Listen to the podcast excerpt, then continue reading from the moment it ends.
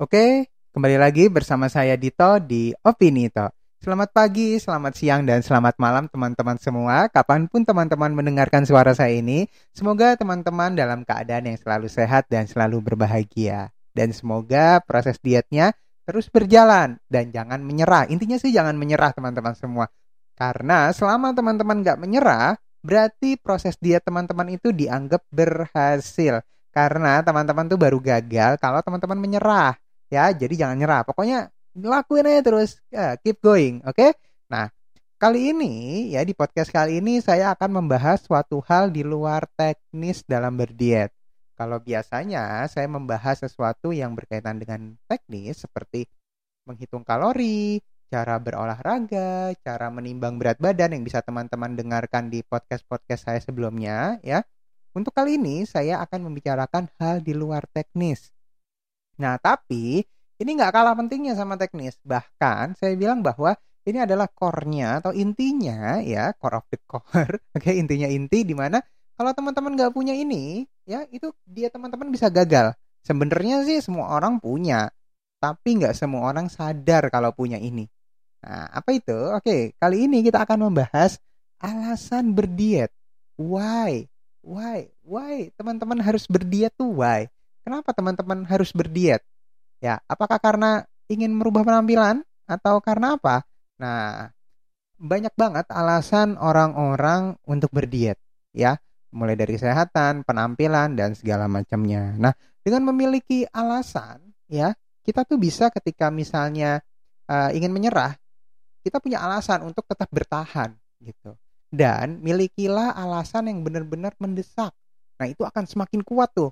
Maka semakin akan semakin kuat, semakin gak akan nyerah. Karena alasannya tuh benar-benar mendesak, alasannya tuh benar-benar kepepet dan harus dilakuin.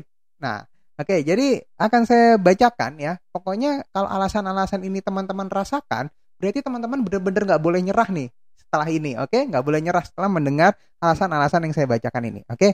Nah, yang pertama, ya, teman-teman, kalau misalnya teman-teman bangun tidur, ya, apa yang dirasakan? Apakah bangun tidur kerasa masih ngantuk, terus ngerasa gampang capek, siang hari gampang ngantuk, terus naik tangga itu udah capek, udah pokoknya nggak bisa beraktivitas secara normal, gampang capek, gampang lelah, letih, lunglai loyo, atau olahraga pun hanya bisa sebentar karena capek. Teman-teman merasakan itu.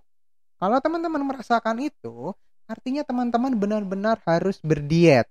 Kenapa? Karena berarti ada yang salah dengan tubuh teman-teman. Karena ditandai oleh stamina teman-teman yang tidak normal, gampang capek, ya. Nah, stamina itu dibentuk bukan hanya kemarin, bukan hanya dua hari lalu, tapi stamina itu dibentuk dari cara kita hidup, cara kita makan, cara kita beraktivitas selama ini, ya. Dan itu masih bisa diperbaiki. Nah, tapi pokoknya kalau udah merasakan capek, lelah, lelih, lunglai loyo, oke, okay, berarti itu harus teman-teman harus mulai uh, berdiet, oke? Okay?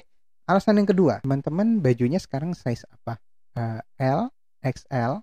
Nah, bandingkan dengan tubuh teman-teman dua tiga tahun yang lalu. Lebih besar nggak size-nya? Atau jangan-jangan memang sudah besar dari dulu.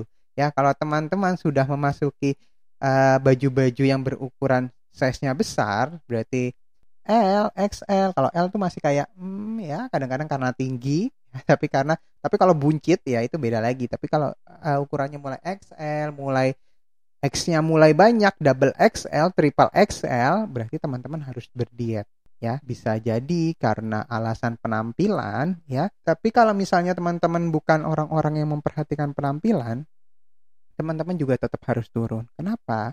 Karena ya gemuk itu bukan hanya soal penampilan, tapi soal kesehatan. Oke lah kalau soal penampilan semua orang itu cantik, semua orang itu ganteng. Tapi soal sehat, ya teman-teman harus sehat. Selama teman-teman gendut, mau teman-teman ngomong, teman-teman ya aku cantik apa adanya, tapi teman-teman dalam keadaan tidak sehat. Ya, ketika Anda kelebihan berat badan, Anda obesitas, itu kategorinya itu sudah tidak sehat. Ya, jadi gimana? Alasannya itu harus sehat. Ya, bukan hanya soal penampilan. Oke? Okay? Jadi kalau teman-teman bajunya sudah big size, ya, segera diet. Oke? Okay? Alasan yang ketiga, susah B A B atau buang air kecil.